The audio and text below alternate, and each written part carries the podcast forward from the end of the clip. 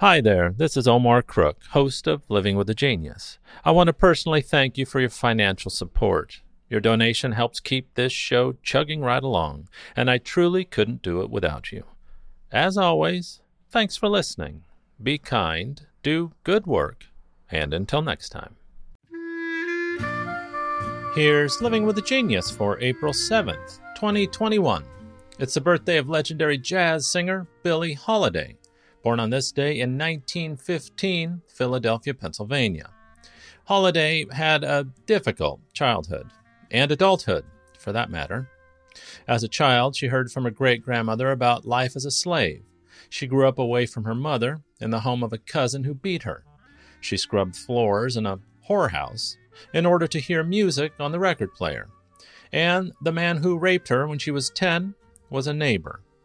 Holiday quit school at the age of 12 and traveled to New York City alone, where she worked first as a maid and then as a prostitute.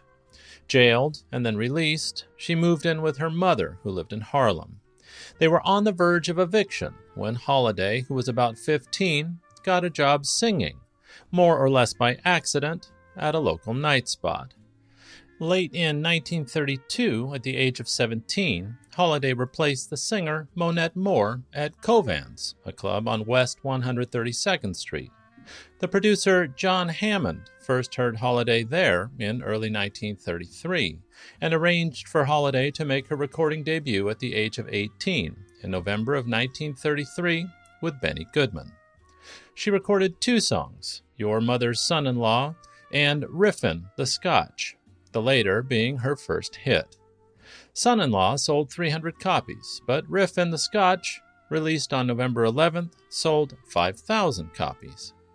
In 1935, Holiday was signed to Brunswick Records by John Hammond, beginning a collaboration that would last until 1937, when she began a stint with Count Basie. The traveling conditions of the band were often poor. They performed many one nighters in clubs moving from city to city with little stability, and the partnership dissolved by the beginning of the next year, when Holiday was hired by Artie Shaw, a month after being fired by Basie for, as he put it, unprofessional behavior. In November of 1938, Holiday was asked to use the service elevator at the Lincoln Hotel instead of the passenger elevator because white patrons of the hotels complained.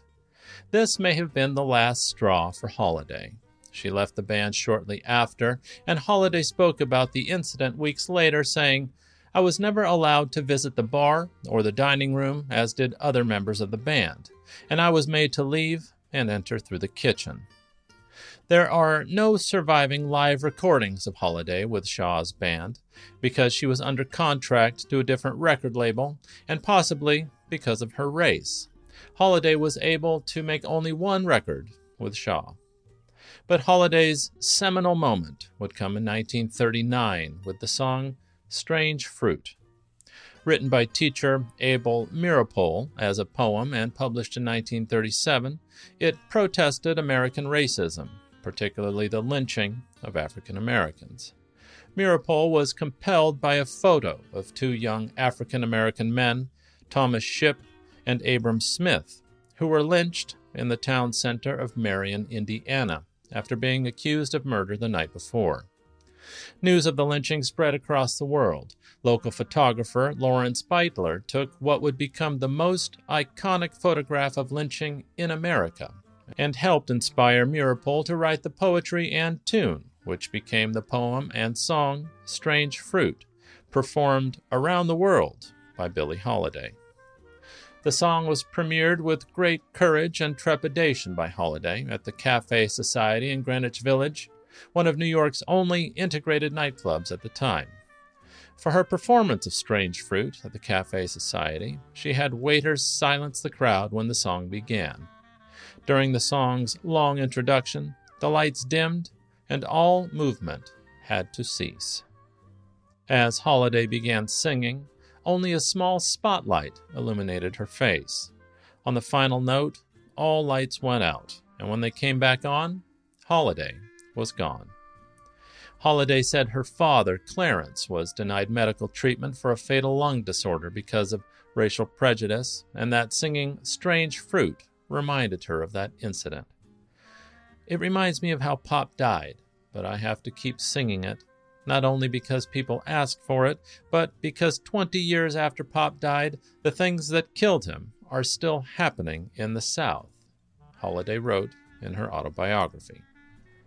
Holiday's career spanned nearly 30 years, but both her professional and personal life were hobbled by her addiction to heroin and alcohol.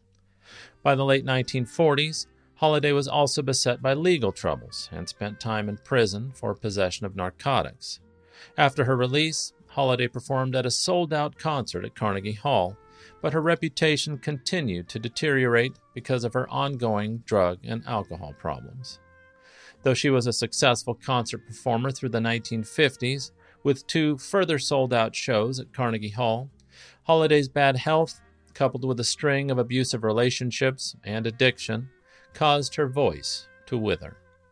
Her final recordings were met with mixed reaction to her damaged voice, but were mild commercial successes nonetheless, and her final album, Lady in Satin, was released in 1958.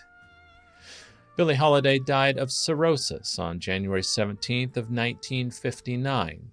She was 44 years old. Holiday's influence on American music and culture has endured long past her short, troubled life. She is the recipient of four posthumous Grammy Awards, all of them for Best Historical Album, and was inducted into the Grammy Hall of Fame in 1973. But perhaps Holiday's most notable role in American history was her momentous performance of Strange Fruit on the stage of the Cafe Society almost 80 years ago. 16 years before Rosa Parks refused to yield her seat on a Montgomery, Alabama bus, Billie Holiday declared war and sparked the civil rights movement, standing all alone in a smoky nightclub. Thanks for listening. Be kind, do good work, and until next time.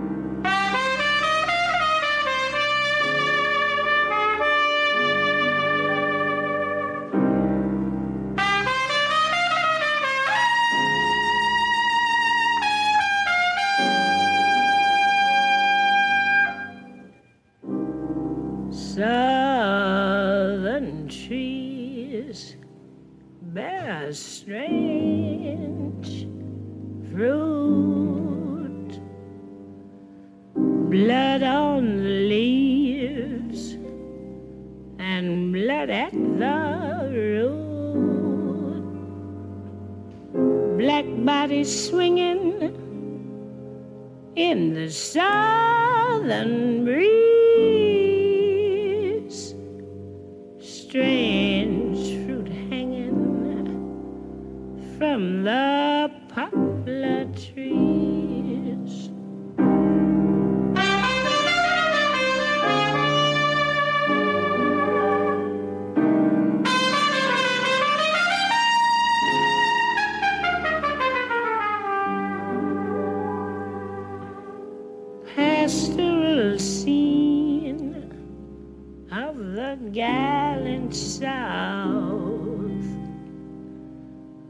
Bulging eyes and the twisted mouth, scent of magnolia, sweet and fresh. Then the sudden smell of burning Here is a fruit for the crows to pluck, for the rain to gather, for the wind to suck. For the sun to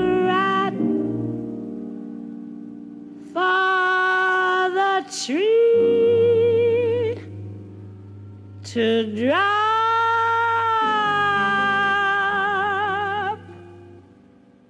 Here's a strange and bitter